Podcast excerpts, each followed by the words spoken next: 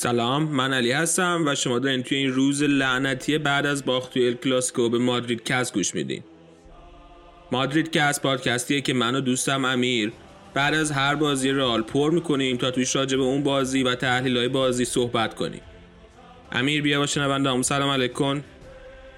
منم سلام می‌کنم خدمت همه شنونده ها امیدوارم حالتون از دیشب تا حالا خیلی بهتر شده باشه و تونسته باشین یک کمی از ناراحتیتون رو فراموش کنین. امیر امروز هم خلاصه بازی می‌ذاریم؟ نه علی راستش دیگه گفتم که حال خودمون رو از این بدتر نکنیم. می‌دونم که همه طرفدارای رئال خب بازی کلاسیکو رو دیدن و بهتره که بریم یه راست سراغ تحلیل بازی. موافقی؟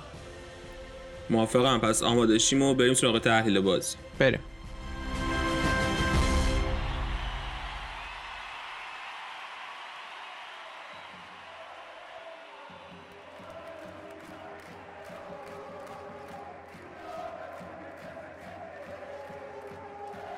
بیا با ترکیب بازی شروع کنیم. جایی که رگیلان واسه اولین بار توی زندگیش فیکس رئال شده بود توی بازی کلاسیکو.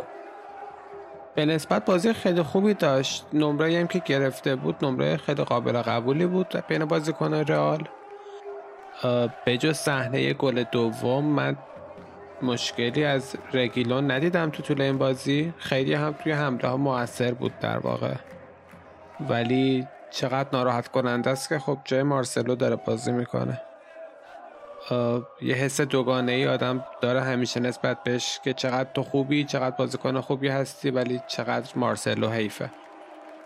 آره اون حس دوگانه ای که میگی قطعا هست و راجبه اون صحنه گل دومم که میگی من فکر می‌کنم که داشتن سعی می‌کردن آفساید گیری کنن و واقعا واسه آفساید گیری هم فقط یه قدم کم داشتن. حتی ق... یعنی در واقع کمتر از یه قدم یه ده سانت کم داشتن. و برای همین باشه که رگیلان جا بمونه از دمبله خب معمولا همه گل روی اشتباه های دفاعی خیلی کوچیک اتفاق میافته. روی گل اولم اگر راموس شاید چند سانتی متر پاش اون طرفتر بود می‌تونست جلوی شوتو بگیره. حالا حرف گل اول شد یه چیزی که من تا الان داشتم شبکه های مجازی نگاه کردم خیلی حرفش بود این بود که خیلی انتقاد شد به لوکاس باسکس که چرا مثلا ضعیف بازی کرده یا چرا خوب نبوده. در صورتی که به نظر من لوکاس باسکس یکی از بهترین بازیکن‌های ما بود. و اون وظیفه‌ای که داشت که خارج کردن جوردی آلبا از بازی بارسا بوده به بهترین نحو ممکن انجام داد. آره به نظر من لوکاس واسکس خیلی یکی از روزهای خوبش بود و اینکه به نسبت بازیکنی که هست قشنگ توی 100 درصد آمادگیش بود. خب من از لوکاس واسکس هیچ وقت انتظار نداشتم یه سوپر استار باشه. ولی بازیکنی بود که در سطح خیلی خوبی بازی کرد. همیشه هم تو خدمت تیم تو حمله ها موثر بود. توی دفاع تو یارگیری با جوردی آلبا. تقریبا تو همه صحنه ها بود. حالا به جز صحنه گل اول. و بازی کم اشتباهی داشت. و به نظر من بهتر بهتره که واقعا فیکس باشه توی رال لیاقتشو داره. آره دقیقا. تنها اشتباهی که حالا نمی‌دونم بشه گفت اشتباه. تنها جایی که توی کل بازی شاید اشتباه کرد همون صحنه گل اول بود که سر جاش نبود. نتونست جوردی آلبا رو مهار کنه و جوردی آلبا با پاسی که انداخت واسه دمبله دمبله راه انداخت تا بارسا به گل برسه. و ولی اشتباه بزرگتر سر گل اول همونجوری که گفتی راموز کرد که اصلا خوب دفاع نکرد جلوی شوت سوارز. یعنی اصلا نباید میذاش که اون توپ کامل به سوارز برسه که سوارز بتونه شوت بزنه. خیلی بد بود راموس امروز. من راستش نگرانم بودم. اینکه انقدر محروم شد و دوچار حاشیه شد از اون سمت از اون سمت بازی نکرد و از شرایط آمادگیش دور شد. الان هم توی حضور راموس نگران خط دفاعیم هم وقتی که نیست. یعنی هم برای بازی کلاسیکوی بعدی و هم بازی جلوی آژاکس و بازی بعد از اون توی لیگ قهرمانان. اوضاع خط دفاعمون خیلی رو به راه نیست اوضاع خط دفاعی که حالا به خصوص واسه بازی جلوی آژاکس واران هم به نظر میاد مصدوم شده. سر گل سوم سر گل دوم اون ضربه که به پاش وارد شد به نظر میاد که پاش عکسش گذاشته بود مارکا. خیلی وضع بدی داشت. حالا معلوم نیست به بازی با آژاکس برسه یا نه. و اگر نرسه به اون بازی اون وقت احتمالا وایخو فیکس بشه. او یعنی به بازی با کلاسیکو بعدی نمی‌رسه؟ ممکنه به اونم نرسه دیگه. آره ممکنه به این دوتا بازی نرسه و اگه اتفاق بیفته اون وقت آره آخه ناچو هم اخراج شد بازی قبلی. آره ناچو هم اخراج. ای بابا. دیگه هر دم از این باخ بری می‌رسد بریم سراغ خط هافبکمون تو این بازی. به نظر من همشون خوب بودن. ولی هیچ کدوم درخشان نبودن. یعنی اینکه مخصوصا مدریچ من می‌دیدم خوب می‌رفت شرکت می‌کرد اینا ولی یه چیزی آدم از این سوپر انتظار داره که توی این بازی هیچ کدوم از خودشون نشون ندادن. نمی‌دونم. یعنی من یه انتظار داشتم هر وقت توپ دست مدریچ میافتاد می‌گفتم الان یه شوت می‌زنه مثلا. یه جوری گره بازی رو باز می‌کنه. ولی نه هیچ کدوم این کارو نکردن من به شخص از خط اون راضی بودم از این جهت که خط آفک بارسا رو کامل از بازی خارج کرده بود. و تو هیچ خلاقیت تو خط آفک بارسا نمی‌دیدی. هر موقعیتی هم که ساختن بازیکنهای خط حملهشون ساختن. ولی خب آره خط آفک خودمونم خیلی توی بازی سازی خوب نبود. بیشتر بار بازی سازی به عهده دنی کارواخال و رگیلون و وینیسیوس بود. از همینجا من می‌خوام segue بزنم. بریم سراغ وینیسیوس که به نظر من یه بازی فوق العاده انجام داد. و از تقریبا از همه نظر perfect بود. وینیسیوس فقط تنها مشکلی که الان داره که چند بارم قبلا گفتیم تموم کنندگیشه که هنوز perfect نیست. از همه لحاظ دیگه واقعا یه بازی عالی یه بازی کنه که تو 18 سالگی بتونه توی ال کلاسیکو اینجوری بازی کنه و با فاصله بهترین بازیکن زمین باشه نسبت به بقیه واقعا غنیمت.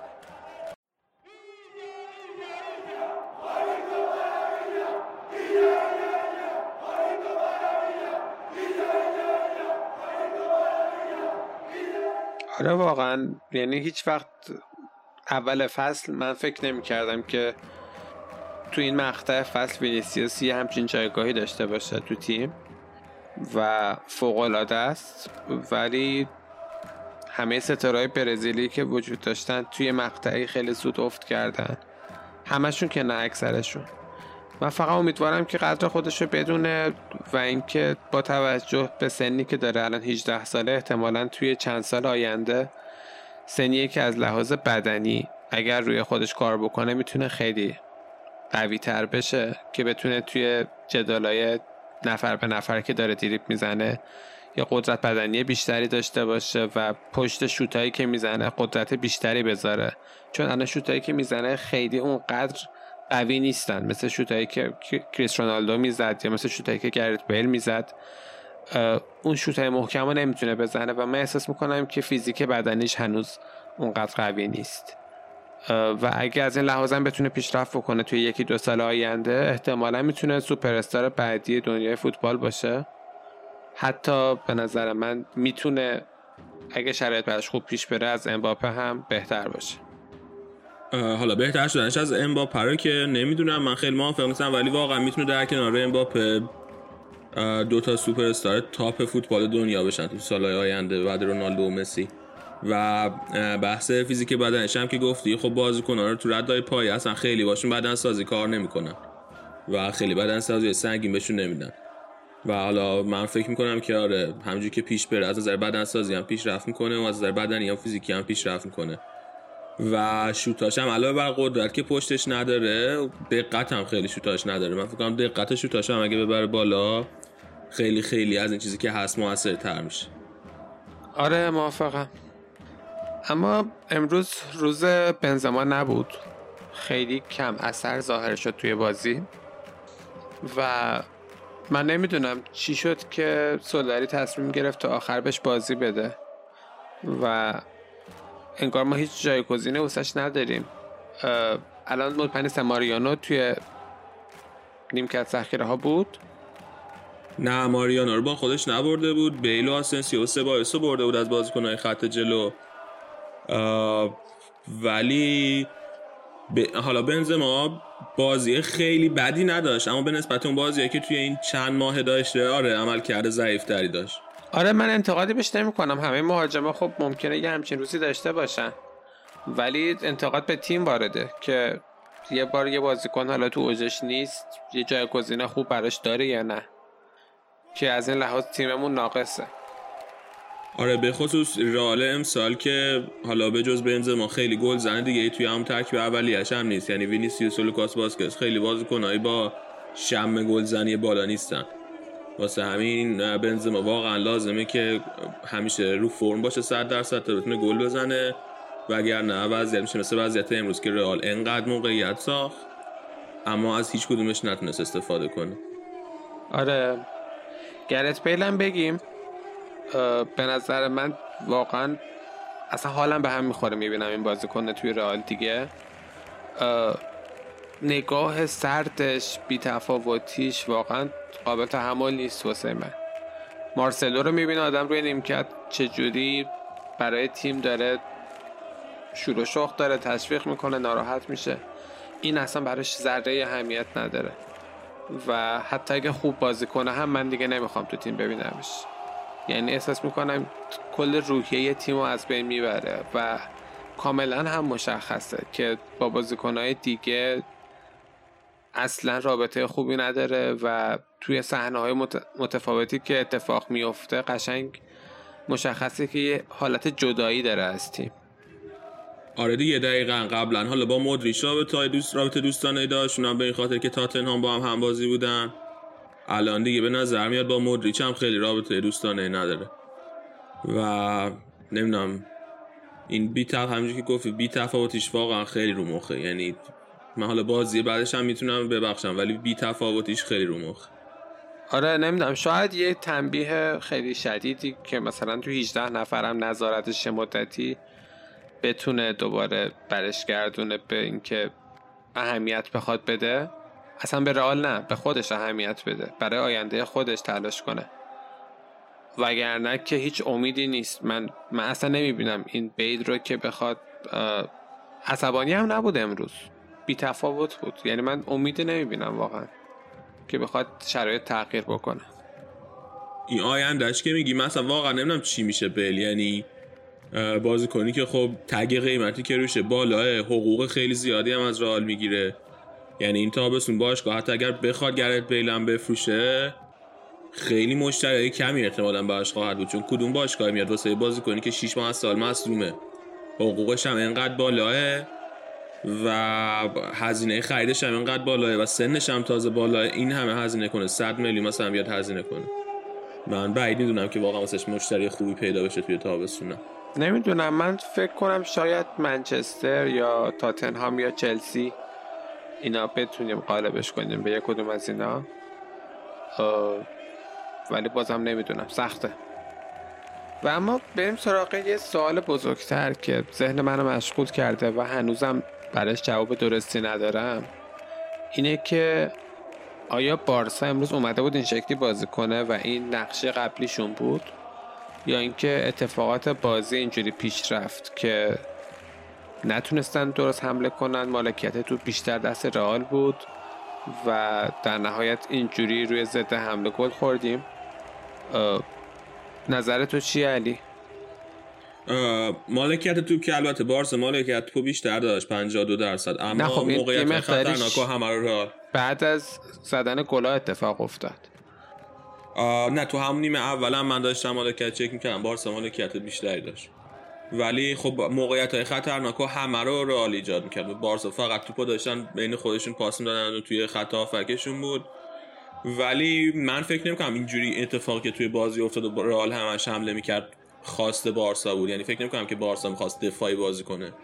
چون که اگه دقت کنی توی طول بازی کلی توپ لو می‌دادن. یعنی بازیکنان رئالشون پرس میذاشتن فشار میذاشتن و توپ ازشون می‌گرفتن. و این اگر می‌خواستن که دفاعی بازی کنن اصلا توپ از اول دستشون اونقدر قرار نمی‌گرفت که اینا بخوان توپ لو بدن. تیمای دفاعی معمولا توپ لو نمیدن.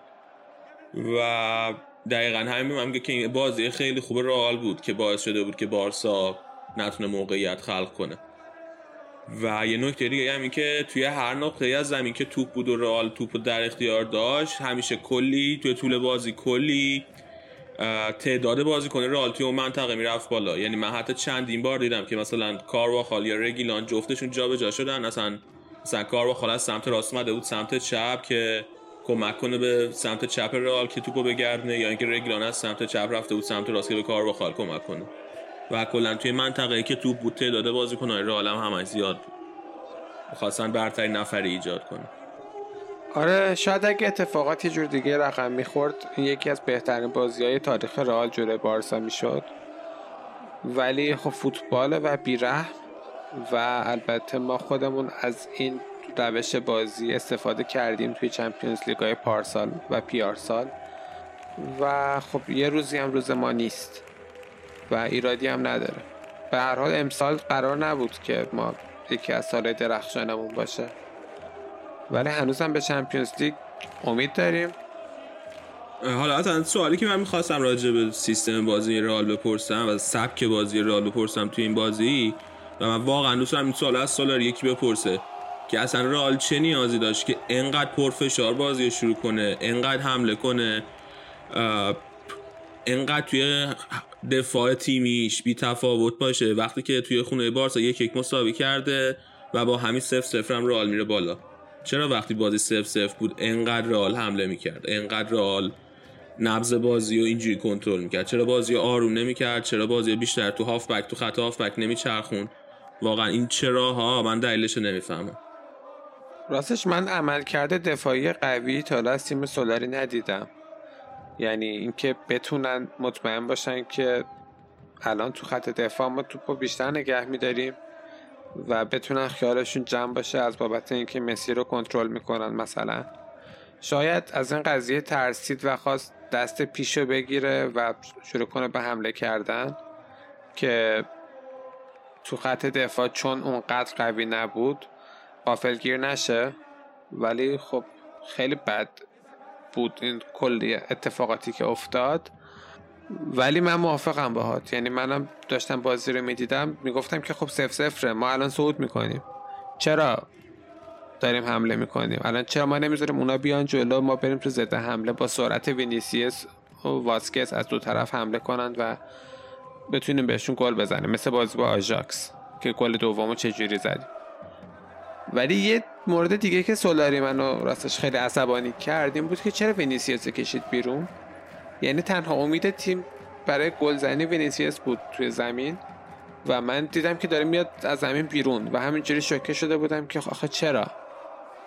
آره نمی‌دونم. واقعا منم برام سوال که چرا وینیسیوس رو نذاشت 90 دقیقه کامل بازی کنه و واقعا سن بازی فقط اعصاب خوردی واسه ما بود. آره صحنه داوری هم داشتیم بازی. تا حالا خیلی می‌خوام راجع به صحبت کنیم ولی به نظر من نیمه اول می‌تونست برای ما روی ونیسیوس یه پنالتی بگیره. نیمه دوم راموس فکر کنم یه خطا کرد روی مسی فکر کنم بود که رو خط محوط جریمه بود. حالا من خیلی نرفتم نگاه بکنم ببینم که کدومش خطا بود از دید کارشناسا کدومش نبود. ولی فکر نمی کنم خیلی داوری گذار بود توی این بازی. موافقی؟ بالاخره اون خطای پنالتی روی وینیسیوس که همون اوایل بازی بود. شاید اگر اون گرفته می‌شد رئال می‌تونست گل بزنه روی اون اصلا شاید جریان بازی فرق می‌کرد. خطای پنالتی روی مسی نیمه دوم بود. خیلی بعدتر از اون. ولی آره دیگه یه پنا... یکی یه پنالتی واسه هر دوتاشون از دست رفت. ولی حالا پیک بعد بازی مصاحبه کرده. راجب وار ازش پرسیدن برگشته گفته که شما اگر به جای که اینقدر راجع به وار صحبت کنید راجع به زندانی سیاسی صحبت کنید وضعیت اسپانیا بهتر می شده بعد من حالا آی پیکه که اینقدر دقدقای اجتماعی دارن اگر که میشه به خانم شکیرا بگن که مالیاتشون رو فعلا بدن که مشکل مالیاتی فعلا پیدا نکنن دادگاه مجبور ازشون شکایت کنه بعد بیان راجع به صحبت کنه. آره موجود رو اعصابیه خیلی واقعا دنبال کردن نداره. خیلی آدم بیموردیه واقعا. دو سه بار هم امروز وینیسیوس به چه زیبایی دریبلش کرد. اون صحنه که وینیسیوس تک زد که پیکه تکل بزنه ولی وینیسیوس فریبش داد. خیلی قشنگ بود. قشنگ یاد وقتی افتادم که رونالدو فریب می‌داد پیکه رو پیکه همینجور تکل می‌زد می‌رفت با باقالیا آره خیلی خوب بود. خیلی خوب بازی کرد. فقط ای کاش ای کاش ای کاش ما دو سه تا بازیکن مثل وینیسیوس داشتیم که تو اون سن و سال بودن و الان می‌تونستیم برای آینده بهشون امید ببندیم. امسال مثل که قرار نیست اونقدر سال موفقی داشته باشیم و خیلی دوست دارم که به جوونا بازی بده سولاری. همین ابراهیم دیاز که خریدیم ببخشید ابراهیم دیاز که خریدیم الان داره به شیش بازی نمی‌رسه و خب برای چی خریدیم؟ من اصلا یادم رفته بود این توی ترکیب ما هست. آره خوب شد یادم بردی. آره و خب ای کاش بذارین بازی کنن. حالا دیگه دیگه خیلی بدتر از این نمیشه. یه امیدی داشته باشیم برای سال آینده که ببینیم کجاها بازیکن جوونا می‌تونن استفاده بشن. بریم اون جایی که واقعا نیاز داریم بازیکن بخریم. ولی حالا قرار نیست همه بازیکن جوون به خوبی وینیسیوس باشن که تا بتونن بازی کنن. و مثلا بنزما حالا چند سال دیگه می‌خواد واسه ما بازی کنه. نمی‌دونم واقعا این باید تو اون پستایی که یه سری از بازیکن هستن که الان سنشون بالاست پست مدریچ پست راموس پست بنزما. توی این پست ما باید به این فکر باشیم که جایگزین بخریم. فرق ما و بارسا الان تو همینه که رئال یک آینده روشنی براش متصوره ولی بارسا با رفتن مسی احتمالا یه تیم خیلی معمولی میشه. و خریدایی هم که دارن می‌کنن مشخصه که فقط می‌خوان اون امسال رو یا سال دیگر رو به خیر بگذرونه. آره کاملا درسته. حالا نمی‌دونم. رودریگو هم که فصل دیگه از برزیل بیاد رال اونم اضافه میشه به ترکیب. امسال رگیلان هم خیلی خوب نشون داده اولیو هم خیلی خوب بوده. دفاع وسط واقعا همچون که گفتی لازم داریم سرجی راموس داره کم کم سنش میره بالا و اصلا حالا بجز اونم اصلا کلا یه دفاع وسط دیگه لازم داریم. مهاجم نوک هم همطور که گفتی لازم داریم و واقعا باید توی این تابستون ترکیب تیم یه تقویت اساسی بشه. والا به هر قیمتی هم که شد. حرف داری راجع بازی شنبه بزنی؟ شنبه دوباره قرار رئال با بارسا بازی کنه این دفعه توی لالیگا. بازی حیثیتی دیگه بیشتر ولی خب با این اوصافی که پیش اومده اگر واران به بازی نرسه باید واقعا نگران خط دفاع باشیم. ولی بیشتر از اون من فکر نمی کنم که اتفاق تو اون بازی بیفته. من حد می‌زنم که نه رئال و نه بارسا خیلی نمی‌خوان انرژی بذارن رو اون بازی. حالا این پیش بینی منه. من فکر کنم که این یکی از الکلاسیکوهایی که خیلی احتمال داره مثلا سف سف بشه. ولی منتظر درخشیدن وینیسیوس هستم و اینکه این دفعه واقعا امیدوارم گل بزنه. حالا یه چیز دیگه راجع به وینیسیوس من می‌خواستم بگم. دیدی چقدر راحت بازی می‌کرد؟ یعنی اصلا استرس نداشت قشنگ میخندید تو طول بازی. یعنی همش خنده رو لباش بود اصلا بازی کنه؟ مثلا اگر من بودم حتی اگه می‌تونستم تو این ساعت بازی کنم ولی اون استرس رو اصلا تو چشاش نمی‌تونستی ببینی. آره بازیکنیه که ذهنیت بزرگی داره واقعا. و خب این خیلی هم نایاب نیست ببین مثلا رگیلان هم همینطور بود. منم تو اونم استرس نمی‌دیدم. یه سری آدم ها هستن که شخصیتا کلا بزرگن. استرس و اینا براشون خیلی معنی نمیده. حتی تو سن 18 سالگی که واقعا فوق العاده است.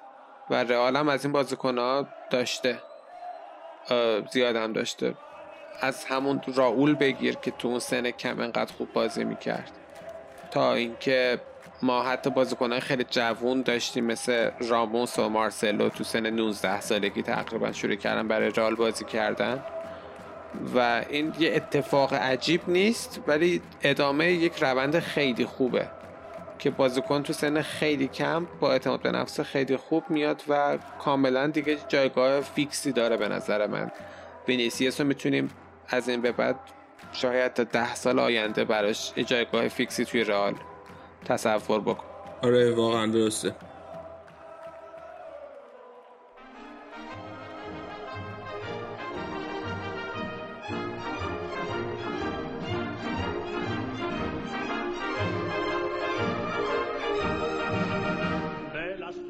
به امید اینکه بازی شم برای رئال ببره حداقل امسال یه دونه کلاسیکو برده باشیم.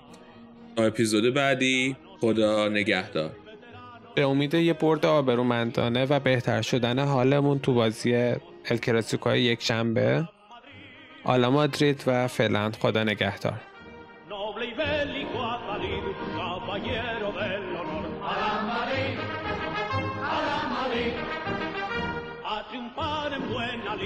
Defendiendo tu color. A la Madrid, a la Madrid, a la thank you.